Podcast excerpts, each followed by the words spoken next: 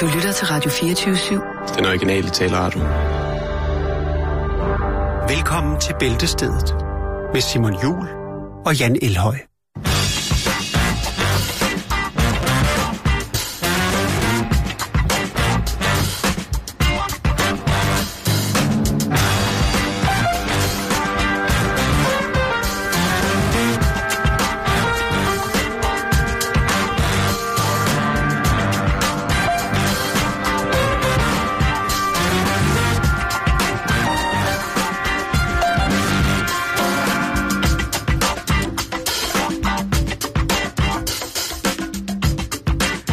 Hjertelig god eftermiddag og velkommen indenfor her i Lastens Hule, A.K.A. Bæltestedet. Du lytter til Radio 247 og...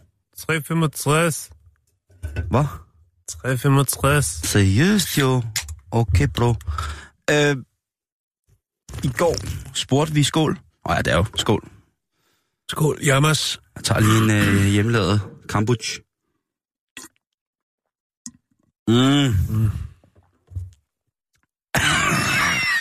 Ja. Hvad gjorde du i går? I går, der bragte vi jo historien om, at der var 3 motorcykelbetjente, der havde været lidt vakse ved havelågen, og brugt deres bemyndigelse på en lidt uheldig måde, fordi de havde kørt med udrykningen efter et toiletbesøg og thai-mad og pizza. Ja. Og så fremlagde jeg i går, at hvis man nu var altså i besiddelse af et køretøj, som jo altså var indregistreret som udrykningskøretøj, og under udrykningsbekendtgørelsen kunne få lov til at køre lidt hurtigere frem end ellers normale civile bilister, og man så ikke nogen gange, en gang imellem, hvis for eksempel, at der blev kaldt fra stationen, at der var varm kringle og saft, og man så skulle hurtigt hjem, måske lige havde klappet til den med horn og lygter, ikke? Jo. Og... det er ikke faldet mange fra hjertet, men en del af vores lyttere er tilsyneladende personer, smukke drenge, smukke piger, som har bemyndigelsen og uddannelsen, for det kræver det, Jan, til netop at sætte i gear og lave hurtig kørsel. Og alle, der er skrevet ind til os, jamen de skriver jo, at det er ikke i orden. Det gør man ikke. Det får man jo sikkert også at vide, ikke? Men du ved, hvis man har været en kollega, du ved, i rigtig, rigtig mange år, og man tænker, du ved, jeg skal også... Kan man blive kaldt op til chefen, og så blive stillet over for, altså, hvor man ligesom må sige, jeg har været ude i et misbrug. Jo. Jeg har misbrugt horn og lygte. Ja, det tror jeg godt, man kan. Og jeg tror også, at man kan få en kraftig påtale, måske endda en skriftlig advarsel, hvis det er, man misbruger det, og det bliver opdaget. Og det er jo selvfølgelig en eller anden infantilromantisk forestilling om, at der er lidt James Bond over at være en person, som får lov til at føre og bliver uddannet i at køre et køretøj med høj hastighed igennem for eksempel en byzone. Men en af dem, der skriver ind til os, det er Helge MacIntyre. Og det er jo for det første et ret fedt navn. Vi er nødt til at anerkende, lige på stedet. Vi anerkender dig bare for navnet. Og han skriver til os. Hej med jer. Tak for et godt program i den bedste sendetid. Med hensyn til at køre udrykningskørsel uden gyldigt ærne, jeg kører selv lægeambulance. Jeg kører ikke selv bilen, det gør min lægebils assistent.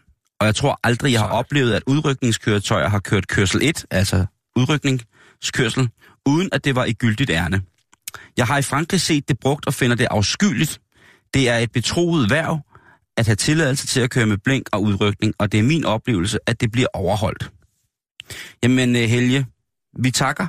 Ja. Og vi takker for din indstilling, når du netop sidder i den position, som du gør. Mm. Men jeg tror heller ikke, man skal vende det blinde øje til. Nej, det skal man ikke. Jeg kan fortælle dig, at i Rusland, der kan man købe sig til et blåt blink. Og så må man i Moskva i hvert fald, så er der en speciel bane inde i midten, hvor man kan nyde godt af, og fordi de trafikale problemer er jo eksklusive i Moskva. Og der, hvis man har den flot lygte, så kan man køre derud og gøre sig til... men sådan er det. Og det er jo ikke strengt hamrende ulovligt at prøve at udstyre et civilt køretøj med et ikke registreret blinklys til brug af for eksempel, hvis man skulle lave kørsel 1. Det er jo den der klassiske scene, man ser fra amerikanske film, hvor der lige bliver sat et lille blink op på taget eller i forlygten, og så giver den fuld slæde. Det må man ikke, og jeg kan tale for egen regning, da min gode ven Lars og jeg for mange, mange år siden havde været ude at spille fodbold.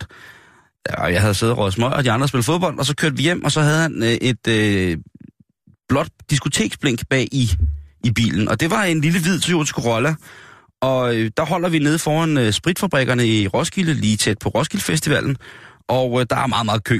Og så for sjov, så sætter jeg jo lige det der blå blink op på taget. Bare for sjov. Jo. Du var lun i svinget der. Du tænkte, nu skal vi lave lidt. Idiot og svagsynet som jeg er, så ser jeg jo ikke, at ordensmagten holder to biler bag ved os. Så de laver jo det, de skal. De laver lige en buuuu, og så trækker de forsigtigt op over cykelstien og henvender sig til to mørkløde fyre, der sidder i en hvid Toyota Corolla, ja, og spørger om, hvad det er for noget, vi har på taget. Og så siger jeg, jamen, det er jo et diskotekslys. Og det var det jo. Det var jo beregnet til at bruge til mobildiskotek. Men det var jo ikke et udrykningskøretøj, vi var i. De spurgte, om vi var et udrykningskøretøj eller et mobildiskotek. Så sagde jeg, det er, hvad så? Lille bitte diskotek bag bilen. Og så var de faktisk søde nok og sagde, at det der, det går altså ikke. Vi bliver nødt til at give dig en bøde. Og der fik vi altså en klækkelig bøde for at. Man kan faktisk få en udrykningsapp. Er det sandhed?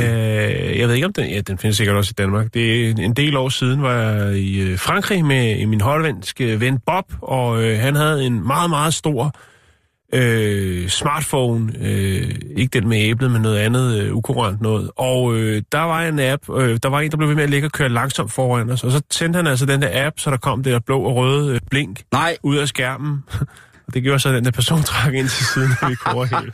Den tror jeg heller ikke er lovlig. Det var faktisk, jeg havde aldrig set den før. Altså, der var jeg sgu imponeret. Der er jo meget strenge regler for, hvor meget lys man må komme på sin bil, og hvor meget sigene det skal være for andre medtrafikanter. Men der står ikke noget om, man må blinke med mobil. Ikke må blinke med mobil. Nej, jeg ved det ikke. Men det var i hvert fald ret... Det gik vi meget af den sommer, lad mig sige det på den måde. Helge, tak for det til alle jer, der besidder retten til at føre et udrykningskøretøj i forsvarligt. Jamen... Ikke fordi jeg skal opfordre til det, men jeg kan godt forstå, hvis man skal på toilettet rigtig, rigtig meget, og man sidder der og klemt inde, at man lige har lyst til at trykke på knappen og sige... Så er der jo nogen, der har opfundet pølseposen, og så må man jo tage det ind i brug. Ja, det er fuldstændig rigtigt. Mm.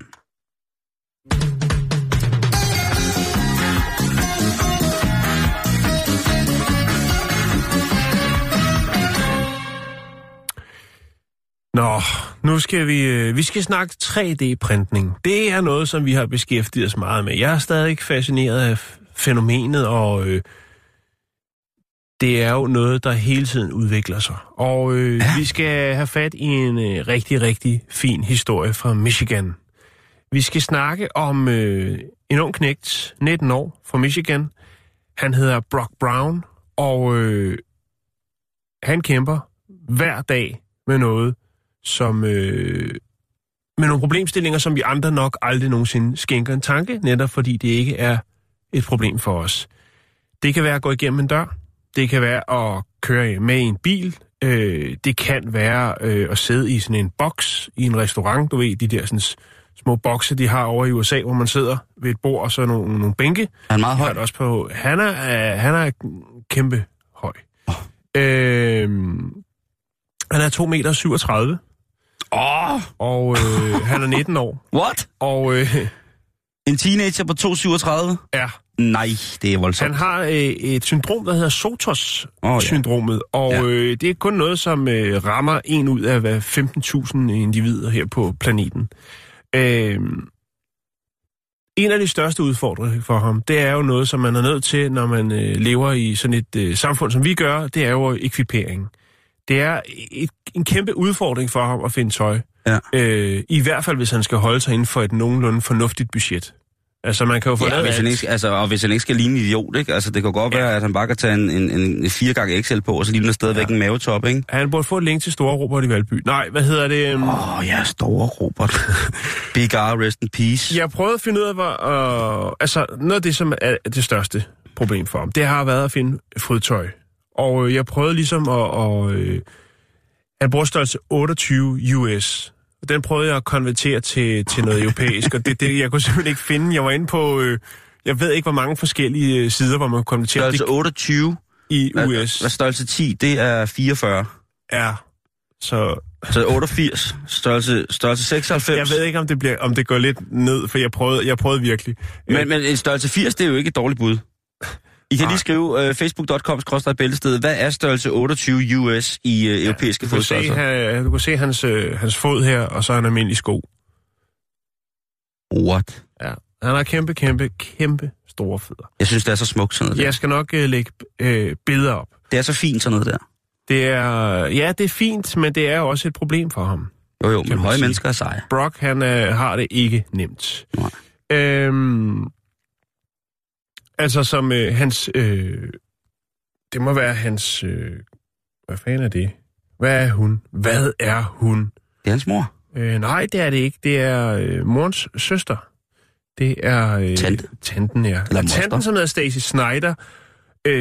Hun siger, at jeg kan jo gå ud i en butik, og så kan jeg finde 5 par sko og købe dem alle sammen, hvis jeg har lyst. Det kan Brock ikke. Nå. Han skal være heldig, hvis han overhovedet kan finde et eller andet sted, hvor de bare har 1 par sko. Han kan passe. Og som så også, jo forhåbentlig også, er lidt pæne. Ja. Men, Simon, så er det, at et firma, der ligger i San Diego, Californien, kommer på banen. De kan nemlig lave 3D-printet sko til en hver fod. Det vil sige, har du, det ved jeg ikke, er du meget platfodet, har du et lidt mærkeligt svej, har du klumpfod, eller har du som Brock, altså ekstremt store fødder, så kan de løse opgaven. Firmaet hedder Feetz, altså F-E-E-T-Z. Jeg skal nok lægge et link op, hvis man har tænker, at det var noget, man godt ville kaste sig ud i, og man længe har ledt efter et par smarte 3D-printede sko, jamen så kan det foregå der. Brock var selvfølgelig skeptisk i starten, kan man sige, men da han så et par komfortable sko fra Feetz i hans favoritholds farver, Chicago Bulls, sort og rød, så faldt hans, som han selv siger, så faldt kæben ned. Og han har nu modtaget et par af de her sko, og han siger, at han er ikke vild med dem, han elsker dem. Han er simpelthen så begejstret for at få et par komfortable sko.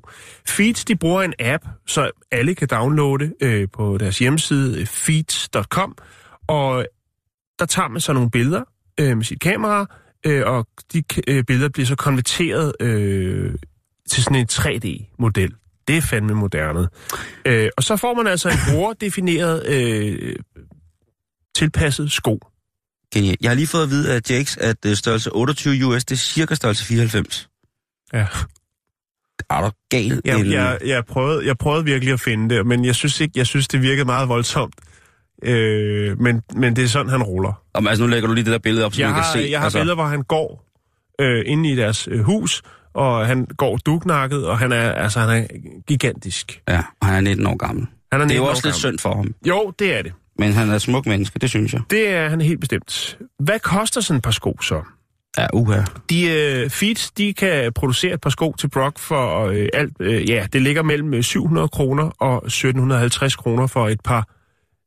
fuldstændig custom-made. Custom-made sko, som passer til ham. Normalt, så ville han skulle ud og bruge mellem 2800 og 3500 kroner for at få et par custom-fit sko til ham, hvis han så skulle ud hos en der synes jeg godt, Kanye kunne gå ind.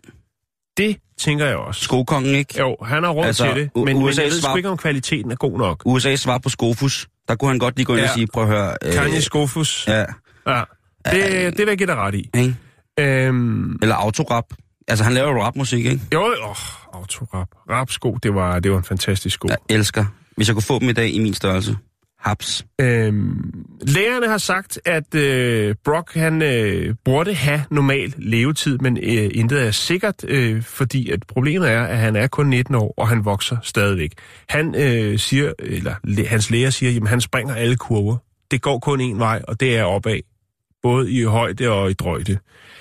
Det er jo sådan en forfærdelig sygdom, det der abnorm vækst på den der måde, hvor altså, når de indre organer også begynder at vokse, og hvis de indre organer ikke følger med, så bliver der... Altså... Han har det ikke nemt, Brock. Og han har kronisk ryg- og knæsmerter, og det gør, at han er nødt til at træne både meget fysisk og så akvaterapi. Og så ud over det, så har han også fra de højere magter også lige fået en gang ADHD oven i hatten, og det hedder intermitterende eksplosiv, som også er noget, der er lidt tungt at rode med. Brock, han har modtaget international opmærksomhed grundet hans højde. Han er en meget ydmyg og genert fyr, men hans ansigt lyser op, når man taler om sport. Især hans yndlingssport, som er brydning. Indtil han var 18 år, der, altså i 2015, der havde Guinness Guinness Book of World Records øjnene på ham, fordi der var han den højeste teenager. Men nu er han jo på vej ud af sin teens, og på vej ind i de voksnes rækker. Og det gør så, at han ikke når at blive den højeste teenager, nulevende teenager. Mm. Men til gengæld, så er der nyt håb for, at han kan komme Guinness rekord på, fordi han er den, der har den absolut største 3D-printede sko i verden. Det skal han æderømme. Jeg lægger lidt billeder op af Brock, så man kan se ham. En fantastisk fyr og en rigtig fin historie. Og hvor er det godt, at moderne teknologi kan andet end at lave små debidutter, men også kan lave ting, der kan bruges af folk, der virkelig har brug for det. Har de ingen whisky? Vi skal da have en Black Jack, det. Prøv at se her. Skal vi lige lave en lille Black Jack, hva'? Den har jeg godt nok liggende sæt hele dagen. Ja, han er godt nok en flot fyr, Brock. Det må jeg sige. Ja. Nu kan det godt være, at det bliver en lille smule lummer. Jeg ved godt, det hører hjemme om tirsdagen. Jo, Jan. Men så på den anden side set, så er det jo fredag. Lige præcis. Ej, Jan han sidder nu her og flagrer med billeder af Brock og hans custom-made sko. Det er meget, meget, meget, meget fantastisk. Ja, jeg skal nok lægge det op, kære lytter, så super. I kan nyde det. Men som du selv siger, det bliver Jan, lummert. Sådan, ja, jeg ved ikke, om det er lummert på den måde, men det... Fræk fredag? Det kommer til at antage en farve, vil jeg sige, sådan rent intimitetsmæssigt, som måske godt kan virke en lille smule frækt på nogen.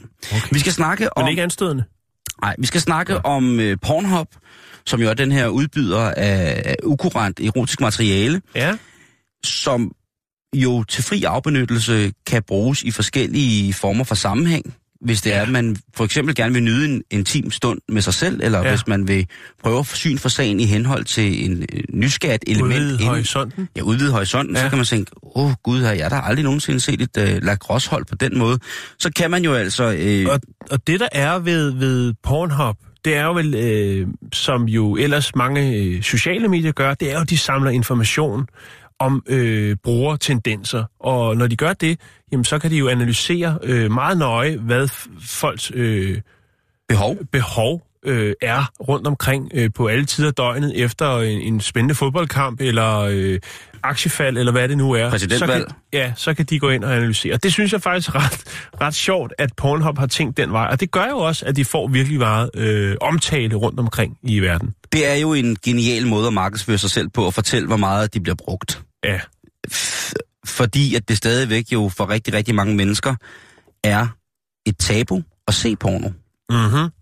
Velvidende om, at det bliver nemmere og nemmere at komme til det. Det var ikke ligesom, dengang FIFA var unge, hvor man jo nærmest skulle have en VHS-bånd, hvor der stod Braveheart på, så der er ikke nogen, der opdagede, hvad det var. Eller den klassiske, det er en portugisisk krigsfilm, som kodet blev, når der skulle lånes af mine klassekammeraters storebrødre. Det var, og det er stadigvæk til tider jo. Det er også derfor, der er rigtig mange, som jo sletter deres historik på computeren og sådan nogle ting og sager. Fordi de simpelthen er bange for, at de vil blive taget i og have søgt på gravid mormor. Ja, jeg plejer at lave et screenshot og så uploade det på Facebook. Ja, men sådan er vi jo så forskellige. Du er en fri mand, du er et stærkt hjerte, du er en flot person. Men der er som sagt nogen, som har nogle små kvababelser omkring lige præcis de her emner. Pornhub, de har nu undersøgt, hvor mange timer der blev set porno kun på deres hjemmeside sidste år, Jan. Okay. Der blev brugt 4,6 milliarder timer på Pornhub af forskellige brugere. Og det er worldwide? Det er worldwide. Det vil sige, det er 12,5 video per person på planeten. Spiller pæven pik? Jeg ved det ikke. Nej. Men altså, der er æderrømme, der er godt gang i den. Ja. De har så sat det lidt op. Der bliver der revet noget parmesan rundt omkring. Det tror jeg. De har sat det lidt op i forhold til nogle andre tidsintervaller i, hvor lang tid nogle andre store elementer i vores verden har taget og for eksempel konstrueret. For eksempel så har de taget bygningen af den største pyramide i Giza. Ja. Der anslår man, at der er blevet brugt 880 millioner timer på at bygge det fantastiske vidunder. Mm-hmm. Der er blevet brugt cirka 77,5 million mandetimer på at bygge Titanic og få fremelsket et konstruktionsværk som Empire State Building i New York, så er der altså blevet brugt cirka 7 millioner timer. Men det er jo ingenting i forhold til lysten til at åbenbart kigge på kødkataloget, der bevæger sig. I undersøgelser fremgår det også, hvad der er for nogle typer af brugere. Og de inddeler det i 3 grupper. Mm-hmm. Du kan jo selv, kære lytter, prøve at finde ud af, hvilken gruppe du er med i. Der er den rekreationelle bruger, som ser omkring 24 minutter om ugen. Og en sådan bruger, det vil være typisk en kvinde i et partnerskab. Ja. Og måske har vedkommende du heller ikke, du skal ikke gøre særlig meget for at lige komme til at se lidt af det. Så er der den afmagtsramte, og der er altså cirka 17 minutter om ugen. Og det er en person, som sikkert føler sig en lille smule skyldig, beskidt, snavset, dirty, når de lægger øjne på den bevægelige intimitet. Og dem er der jo sikkert rigtig, rigtig mange af, som synes, det er forfærdeligt, fordi måske de har fået at vide hjemmefra, at hvis man ser porno, så får man kraft i munden. Så er der den virkelig, virkelig hårdt dyrkende af porno. Tilnærmelsesvis ekstrem intim affilieret type. Og det er en person, som ser omkring 110 minutter om ugen alene, og gør du det, og falder du ind i den kategori, så er der cirka en 90% chance for, at dit køn, det er mandligt. Surprise. Man kan jo tænke over det, at det er, hvor mange timer det er. I den her undersøgelse, der er det cirka 71,8% af emnerne, der blev målt på, som har været kvinder, og 28,2% som var mænd. Og 81,8% af de her 4,6 milliarder timer blev set af det, som vil betegnes som en heteroseksuel person. 5,8%, der kiggede på det her, det er homoseksuelle, og 11,6%, det var biseksuelle folk. 75% af brugerne her, de bliver faktisk kendetegnet som værende den her rekreationelle bruger, som har rimelig nem adgang til at kigge på porno. Det kunne for eksempel være på mobiltelefonen.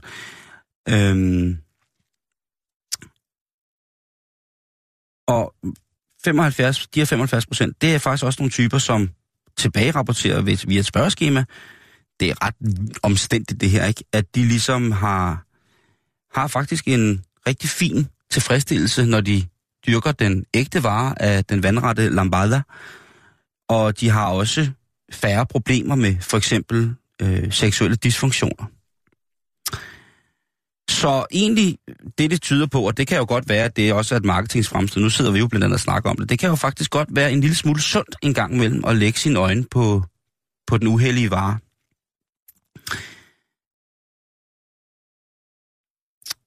Jeg synes, at det er en undersøgelse, der sætter tingene lidt i perspektiv. Selvfølgelig er 4,6 milliarder timer fordelt ud på et år også afgørende, eller et afgørende faktor, det er jo selvfølgelig også, at det er et verdensomspændende, det er noget, der er interaktivt tilgængeligt, det vil sige, at man ikke ligesom har samlet, altså for eksempel Giza-pyramiden, jamen der skulle samles nogle mennesker, som skulle bruge de der 880 millioner timer på at bygge det, men det her kan være, der sidder en superbruger Pornhub lige midt inde i pyramiden med den ondeste opkobling, og bare altså virkelig får alle de visuelle oplevelser, han har brug for. Ja, det er nu, siger det. Men det er altså også, så er det stadigvæk mange timer, ikke? Ja. Det er fandme hårdt at blive taget. Altså hvis man bare så 20 millioner timer porno, det kan man jo ikke. Altså det er jo til flere år jo. Ja. Men der er man alligevel, så vil jeg også mene, at så har man et problem. Så er det ikke bare en form for rekreationel. Så er det den her blanding af at skamme sig, men også være glad og utrolig liderlig. Ja. Og det er jo fredag, Jan. Så kan man tænke lidt over det, når man åbner computeren her klokken 3:30, vil den jo så være lige om lidt, og så tænker, okay, nu skal jeg æderrømme søge på voksdu, damptrummel, Gæringsproces, ovnfast fad og potteål og ældre sømand. Ja, det er for slagteren, der lige bringer en servicemeddelelse. Nu har vi efter en lang morgenfest kommet til at pynte 58 kilo nakkamp med glasur og små flag. Og vi vil jo nødt smide det ud, så kom ned og hent det. I får det til en billig penge, eller vi er i hvert fald til at snakke mere om prisen. På forhånd, tak. Så skal vi lege gemmeleg. Altså Titte Bøge? Eller skal jeg finde noget i studiet? Har du gemt noget, din snedige rad? Skal finde mig. Ja, du sidder jo lige der. Eller er det dig? Vi skal til Perth i Australien. Yes. Og vi skal lege hjemmeleje. Okay. Det handler om en 5-årig dreng, som blev meldt savnet fra sit hjem. Lidt nord for Perth i en by, der hedder Gidgegannup. Gidgegannup. Jeg ved ikke. Jeg har aldrig hørt om den før. Den det er vist noget native shit, det der, vi hylder navnet. Den ligger 40 km nordøst fra Perth. Og mandag kl. 18.00, der er forældrene i panik. De kan ikke finde deres søn. De ringer til politiet og fortæller dem, at de har søgt overalt. De har simpelthen ikke kunne finde ham. En time senere, så finder man drengen.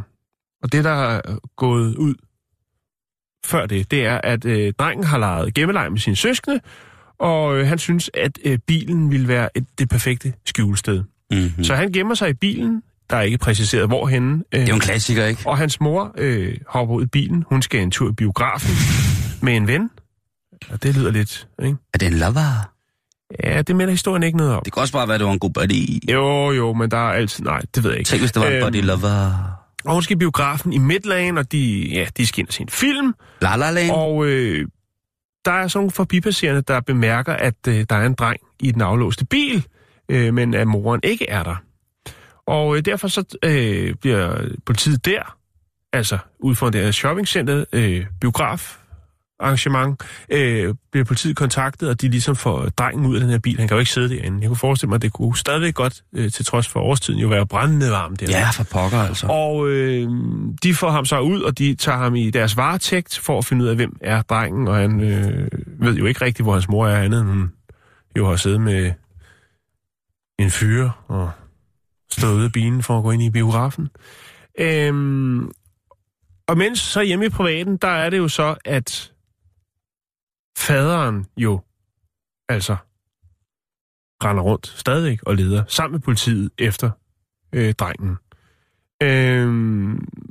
Faderen ringer til moderen og siger, prøv at høre, vi har sgu et problem med knægten, han er væk. Hun kører hjem og er med til at lede efter drengen, som jo så var i indkøbscentret på det tidspunkt. Og det går der altså 4,5 timer med, Simon, og altså fra de opdager, at han er væk, og politiet er der, til at de finder ham, og de bliver genforenet. Ja, det er altså, er vi ude i, at der er nogle forældremyndigheder, som er begyndt at kigge på det her? Nej, det er vi ikke. Det er jo bare, altså, hvis det er gemmeleje, så gælder det sgu også om at gemme sig. Jeg synes, det var noget af det mest irriterende, da jeg var dreng, når vi legede gemmeleje nede i gården, eller på legepladserne. Det var, at hvis man gemte sig så godt et sted, så var det sgu ret kedeligt. Ikke? Og den her dreng, han har bare været god, han har været kreativ, han har fundet det bedste gerningssted, endda et gemmested. Det bedste gemmested, endda et, der er flytbart. Altså, han er jo... Mobilt? Altså, han kunne have været væk. Han bliver en god smugler engang. Forever. Nå, men ved du hvad, Simon, det er åbenbart en tendens. Børnene er vilde med gemmeleje, til trods for, at der er så mange elektroniske tilbud i hjemmene rundt omkring i verden. Fordi i New York, i det, der hedder Shodak, der... var det så i tirsdags, der var der altså et barn, der også var forsvundet. En kvinde ringer til politiet og siger, at min søn er forsvundet, og det er noget, man tager seriøst, når det kommer til New York. Fordi der forsvinder temmelig mange børn. Der forsvinder generelt temmelig mange mennesker. Men det er selvfølgelig også, fordi der er en stor koncentration af mennesker. Der er hele 9 instanser af forskellige politienheder, som går i gang med den her eftersøgning. Hundepatrulje. Altså vi kender det jo herhjemme, ikke? K9. Altså, vi kender det hjemme for os selv. Og der er simpelthen ikke noget tegn på barnet, og der er nogen, der render rundt og spørger og banker på døre. Ingen, der har set den her knægt. De beslutter sig for at gennemgå huset endnu en gang. De har været derinde med hund, og hunden har ikke kunne ingse noget. Men da de tjekker huset et par timer efter, igen indvender det hele, jamen op på første sal, der er der en dejlig, stor, blød sofa. Og der har knægten altså på en eller anden måde fået puttet sig ned mellem puderne. Så han ligger nede bag ved sofaen og sover. Ej, hvor hyggeligt. Han ligger har den fantastiske søvn. Han har mega mat hule. Ja, og der har han altså ligget i 2,5 timer, mens det hele er blevet indvendt, og der har været folk rundt i nabolaget og spørger, og der har været sporhunde og alt muligt, så har han bare ligget dernede og puttet i 2,5 timer. Og han har bare været helt væk. Han har været væk, sovet. Og han vågner op. De har gået op efter hund og... Brian! Ja. Han har bare ligget der.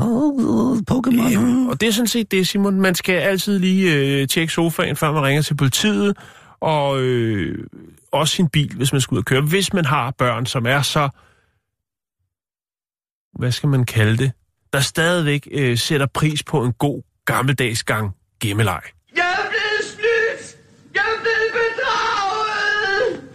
Hej Jette! Hej Jette! Jeg er blevet snydt! Jeg er blevet bedraget! Hvad er det for noget sludder, Rasmussen? Jeg er blevet snydt! Hvem har snydt dem? Hvis du er i USA, i Colorado, og ikke har noget at lave her i weekenden, så kan jeg da fortælle dig, at du skal til at tage til en af de mest fantastiske festivaler, der findes i USA. Og det er en festival, som hylder en dybfrosten morfar, der på en vandretur i bjergene faldt i søvn i en hytte.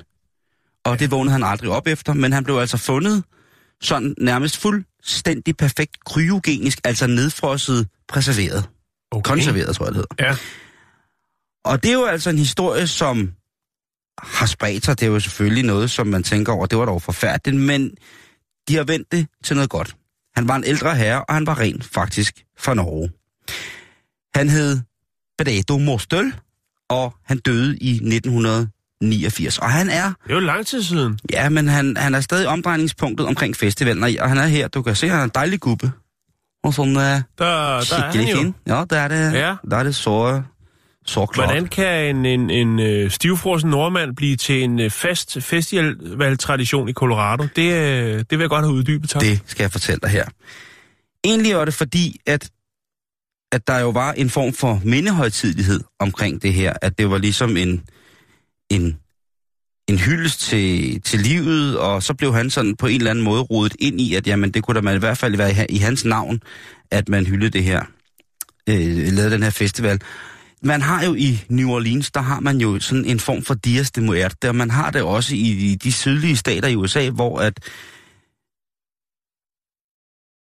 folkemængden af, hvad kan man sige, latinamerikansk herkomst er fremherskende, og den kulturelle del af hele miljøet ligesom også er baseret på, at der er en voldsom fin accept af, at det her ligesom fungerer. I New Orleans, der har man jo også det her De Dødes Dag, hvor man jo altså går rundt i gaderne og spiller musik og tænder lys for ånderne, så de kan finde hjem og sådan noget. Og hvorfor ikke også i Colorado, Jan? Hvorfor ikke oppe i det smukke landskab, som jo både har huset hovedsteder for mormoner, de har huset Aspen, de har huset, jeg ved ikke, altså det er et dejligt sted. Rocky Mountains, Jan, forsiden på nogle af de bedste smøger i hele verden. Nu bliver vi sikkert slået ihjel. Og derudover også jo sådan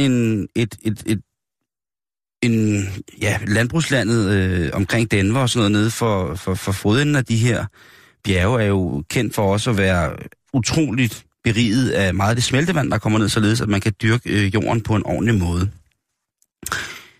Men her der er der altså en festival, som har forskellige discipliner. Det er også en konkurrence, og det er den by, der hedder Nederland. Det er ikke som i Holland, men den er jo sikkert nok en lille smule baseret på hollandske bosættere. Ja. Og der bor normalt 1.800 mennesker i den by, men under festivalen, jamen, så er vi altså oppe på omkring 20.000 mennesker, som kommer og holder den her kæmpe fest. Det ligger i Boulder, Colorado, hvis man godt kan lide at stå på ski eller snowboard, eller på anden måde er interesseret i snebaserede sportsgrene eller aktiviteter, jamen så er det et sted, som man kender. Det er et fantastisk sted, som jeg har fået lov til at være en del gange, og det er dejligt. Men den her by, Nederland, det var faktisk en handelsstation, hvor at de fandt ud af det sammen, både de indfødte, altså indianerne, de oprindelige i deres land, og så vestlige bosættere. Det var så hollandske bosættere, som så fandt ud af det her med pels og mad, og så kunne de bytte frem og tilbage. Jeg skal ikke sige, om hollænderne så har præsenteret dem for ildvand og andre dårlige ting og sager, men det har i hvert fald været en fin lille by, og det var så en by, som under den her guldfeber blev en lille smule større, og så gik det lidt ned igen, og nu er det altså bare 1800, der bor der, men de kan stadigvæk få mønstret en 3-dages event, som er helt fantastisk. Mange, altså det er gået så langt, så at familien til Bredo Morstøl er gået ind i den her festival, fordi at de blev inviteret, fordi de gerne ville hylde, at den her norske skovmand-eventyrer måtte ende sine dage på en smuk måde, som det siger familien selv. Han har endt sine dage det sted, han bedst kunne lide. Hvis han ikke var på fjeldet, så var han altså ude og vandre i skovene i Colorado, og ligesom arbejdet rigtig, rigtig meget det der, i lige præcis det miljø. Der er discipliner som for eksempel frossen kalkunbowling, ja, okay. Og der ser jeg pludselig en ting, hvor kalkunen kan være nyttig. Ja, kalkunbowling. Ja. Det er en rigtig god idé, synes jeg. Det er en rigtig god idé. Jeg tør ved med, hvis man har en tilpas stor kalkun, så selvom den måske får lidt skrammer, så kan du slippe på den, skære på den, fryse den ned igen, og så kan du bowle med. Så kunne kejlerne jo i mere end en forstand jo så være nogen, som sætter pris på noget, som de prøver at bilde sig ind, er det samme som den ægte vare, nemlig kalkunbacon. De kunne stå og få skud, når den frosne kalkun kom på trillene. Det er jo altså et kulturelt fænomen, Jan, kalkunbacon, som er inde i min bog på højde med at bespotte forskellige religioners profeter. Det er simpelthen, det er der, hvor jeg kommer helt op i det røde. Så du vil ty til ekstreme ugerninger, hvis nogen lavede en karikeret tegning af noget kalkunbacon? Nej, det vil jeg jo hylde på en eller anden måde. Nej, selvfølgelig vil jeg ikke det, fordi jeg er rationelt tænkende menneske, i hvert fald cirka 9 timer af døgnets 24. Så det vil jeg ikke, men jeg synes stadigvæk, at det er dybt forkasteligt, at der ikke er nogen, der har trådt ind og sat en meget, meget hård streg sande. Jeg ved godt, der er forskellige fødevaremæssige indikationer på, hvor meget der må være hvad i for eksempel skinke på pizza. De der redestykker og halvfermenterede forhud, som der glider ned over folks blæer, når de skal ud og have noget dårlig mad. Men det der med at rive ordet bacon ind i... Jamen det er det, jeg mener. Hvis der stod kalkunbacon... Nu kører du ud af sporen. Der var tegnet det. Så vil du blive vred, og så vil du... Ja. Jamen, jeg vil blive rasende. Så vil du gå hjem og finde ud af, hvordan man laver springstof på nettet, og så vil du... Nej, jeg vil dig. Jeg vil gå ind i mig selv, og så vil jeg bearbejde vreden med tanker om blomster og hør. En anden ting, som er et stort hit under det her, det er den frosne t-shirt-konkurrence. Det er altså, hvor folk får en blok af et eller andet, der er frossen, og så skal de på en eller anden måde prøve at få det på. Og det er altså en konkurrence, som tit og ofte ender i blodige ting, fordi folk jo altså, det skal gå hurtigt, jo. Og de får altså måske en kæmpe blok is, eller noget jord, eller et andet, som er helt dybt forrest, og så skal de altså bare i gang med at lave en t-shirt, som der er en eller anden stakkels menneske, der kan få på, gerne et barn. Men der er altså også rigtigt, der er skader, der er hudafskrabninger, der er det ene og det andet. Det kan jo rive forfærdeligt sådan noget is, hvis man først... Hvis du først er væltet på kælk med 80 km i timen på sådan en ispiste et eller andet sted, så ved du også godt, at sådan et isbrændsår der, det er bare herlige sager. Det er 12 af vores lytter, der har prøvet, kan jeg se. Gud ja. Ifølge Pornhub. En anden ting, som er rigtig, rigtig stor, det er jo altså kisteløbet. Og kisteløbet er ligesom... manifestationen af hylsten til den frosne norske morfar i den her hytte. Mm-hmm. Fordi der løber de altså med en... Ja, ordet giver jo sig selv, det er et bogstaveligt forstand. Der giver de altså hinanden en tur i kisten, som man så må sige. Og den skal altså transporteres, hvor at kisten er løftet i strakt arm over hovedet, og så skal der altså løbes noget forhindringsløb. Igen ser jeg en lille pangdang til noget koneløb, måske? Ja, jeg ser også... Jeg smider lige et lille frø hos vores danske bedemænd, ikke? Siger, hey... Kunne man måske, i stedet for... Ja. Det er jo miljørigtigt, ikke? Jo. At løbe igennem byen med... Altså, man ser jo så mange andre... OL. OL, altså kisteløb. Ja, nej, jeg tænker, der løber man med faklen, ikke? Og her kunne man jo så lave noget... Med brændende lig? Nej, bare med en kiste. Okay, jeg tænker bare... Med en urne? Nej, ikke. Der skal ikke ild i nogen lig. Nå, men jeg tænkte, jeg kunne slet ikke... Og jeg så bare sådan nogle folk kom gående med et brændende lig og hældte op i sådan en stor... For stor fakkel. Nej, det var ikke... nej. Men jeg tænker bare, at hvis man har lyst til det, så skulle det ligesom være det.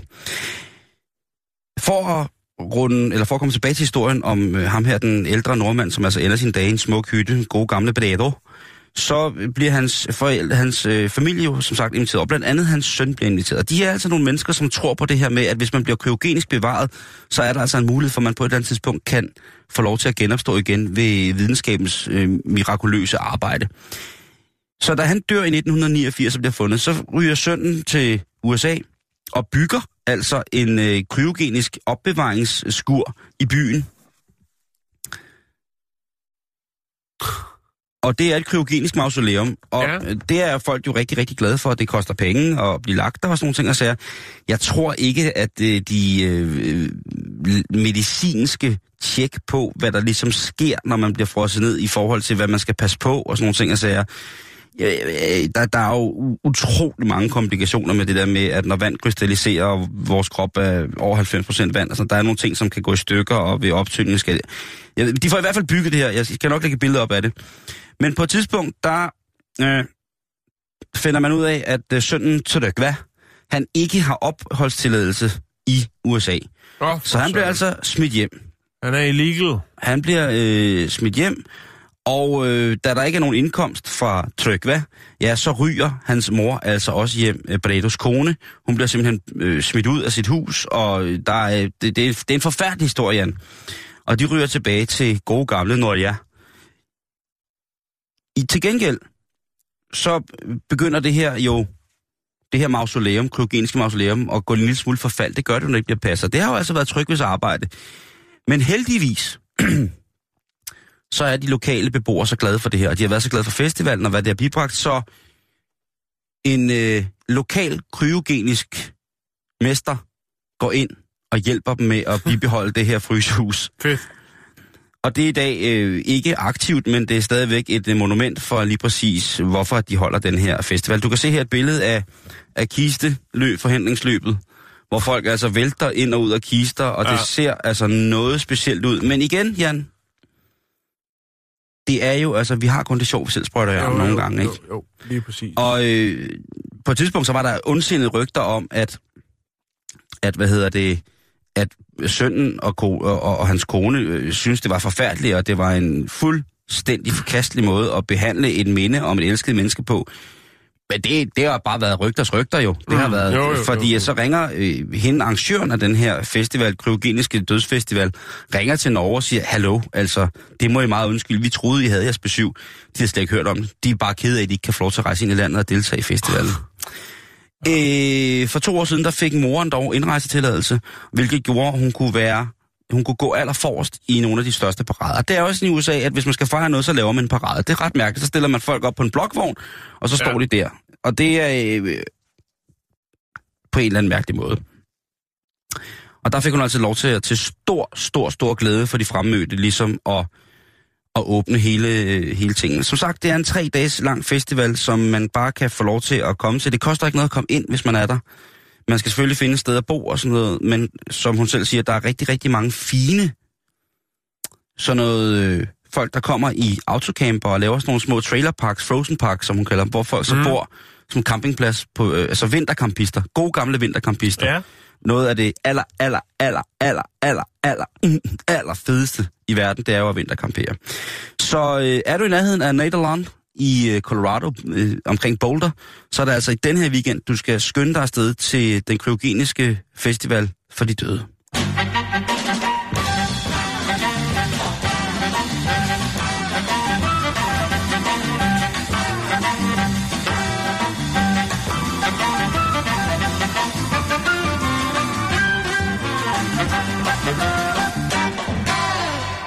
Så kunne jeg godt tænke mig lidt lyd af natur.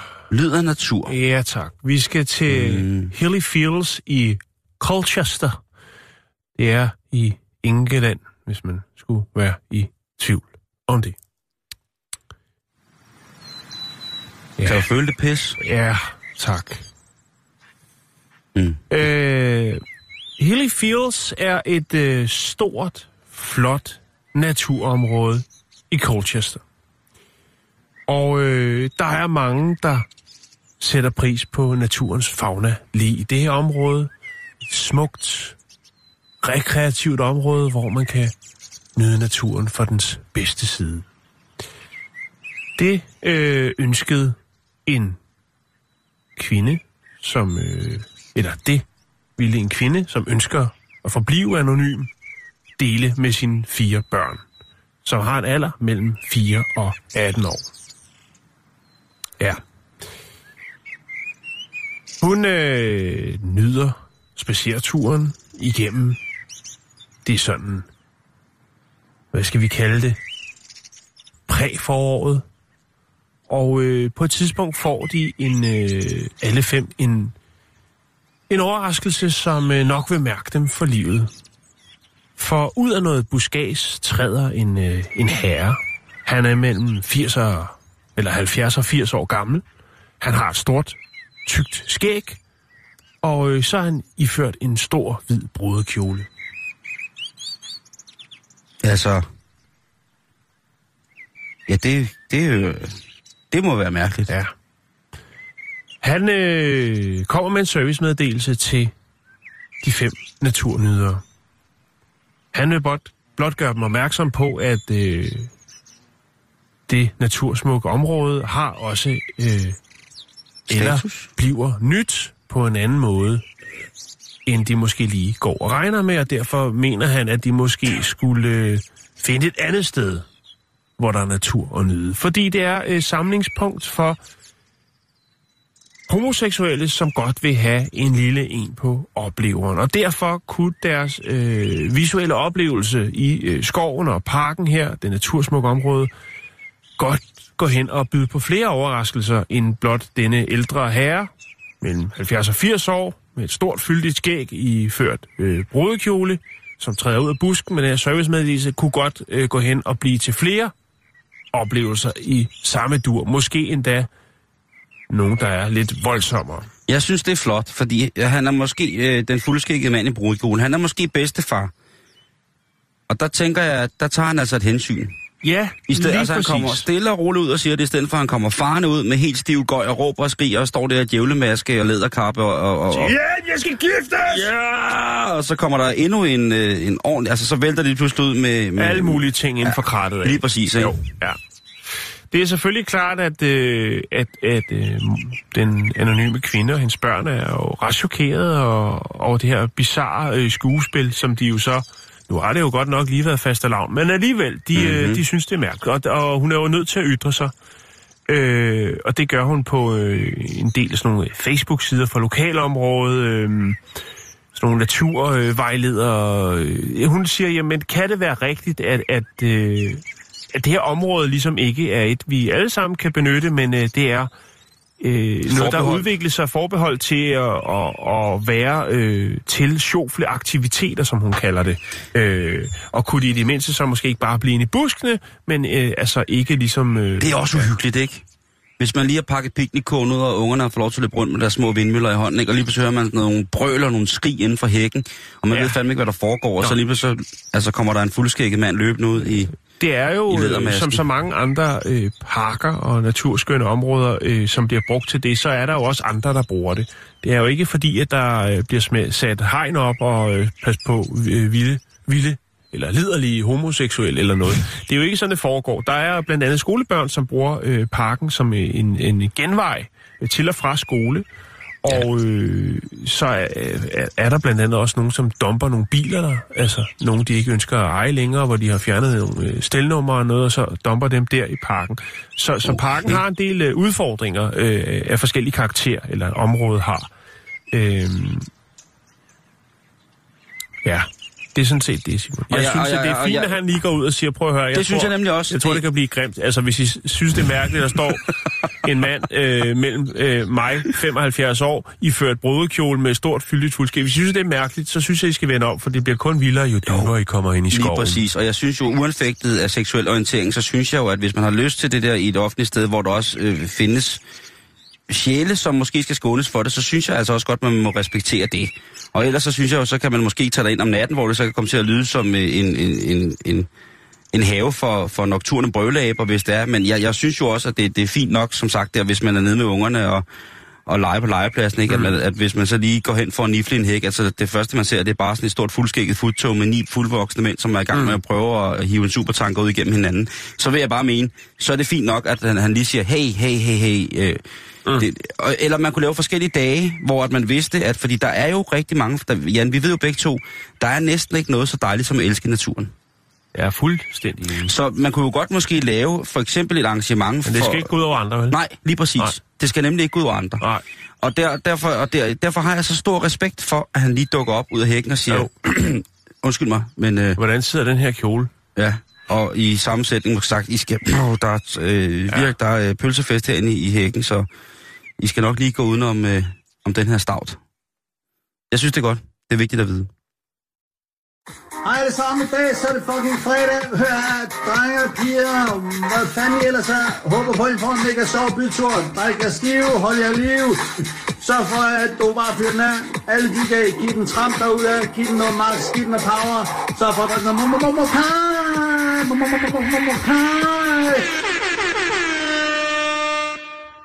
Det bliver aldrig kedeligt. Nej, det gør det ikke, Jan. Numse Rasmus har fat i noget der. Han kan virkelig sætte en stemning. Jan? Ja? Det er ved at være slut for den her uge. Vi er selvfølgelig tilbage igen i morgen med et sammenklip af ugens aller grimmeste, værste, mest ubehagelige, men også meget, meget lille ting. Men det sømmer sig jo ikke at sende vores lyttere afsted på en weekend, uden at vi lige er kommet med måske lidt inspiration til, hvad det er, man kunne foretage sig i weekenden. Og det her, det er noget for dig, Jan, fordi i morgen... På Teater Nordkraft, Tejlgårdsplads nummer 1 i Aalborg, Nitus, der er der beatboxing. Okay. Et beatboxing-arrangement til 395 kroner koster det, ikke? Og så kan man så komme ind og ja. Men det er også arrangeret en rytmisk aftenskole, så det skal koste lidt. Hvis man er i Aarhus, Doc 1, Aarhus Hovedbibliotek, har Kampmannsplads. Det er det her store, forfærdelige byggeri, der er blevet lavet. Det helt nye der, det står udenpå Doc 1. Der er der 6... Jeg tror, det stod forfærdelig byggeri. Ja, potato karate. Der er der Sexy Saturday, og der kan man være med til, som de skriver i artiklen her, være med, når vi tager livtag med periodens erotiske litteratur og ser nærmere på, hvad det egentlig er ved sex og erotik på Bogforum, der bliver ved og ved med at forarve os. Vi slutter dagen med en rødmefremkaldende oplæsning. Det er Folkeuniversitetet i Aarhus, der står for det. Det er skide godt. I morgen fra 13.30 til 15.30, det koster en hund. Så er der Atelier Nynne Savory på Ærøvej 1 fra Eksberg. Der er der flerfarvet linoleumskursus. Det er bare, hvis man sad der og tænkte, jeg har da også brug for en lille smule litografisk anstand her i 2017. Så kunne man jo trille forbi der.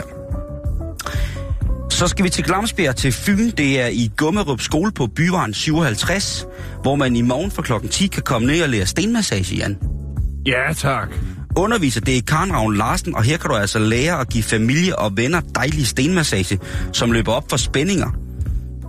Der kræves ingen specielle forudsætninger, blot lyst til at give og modtage stenmassage. Og det er altså det, man populært kalder teabagging. Det er et helt kursus i det.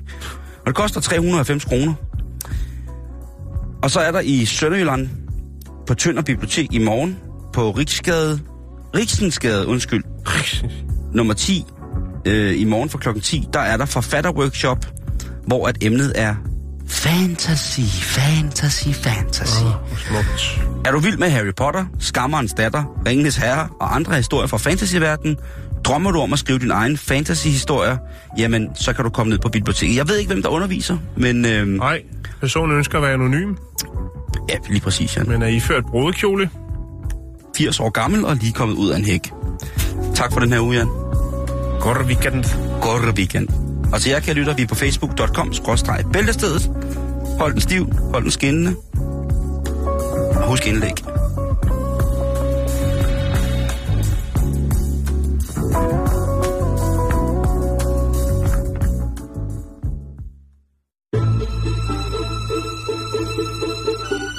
Du lytter til Radio 247. Om lidt er der nyheder.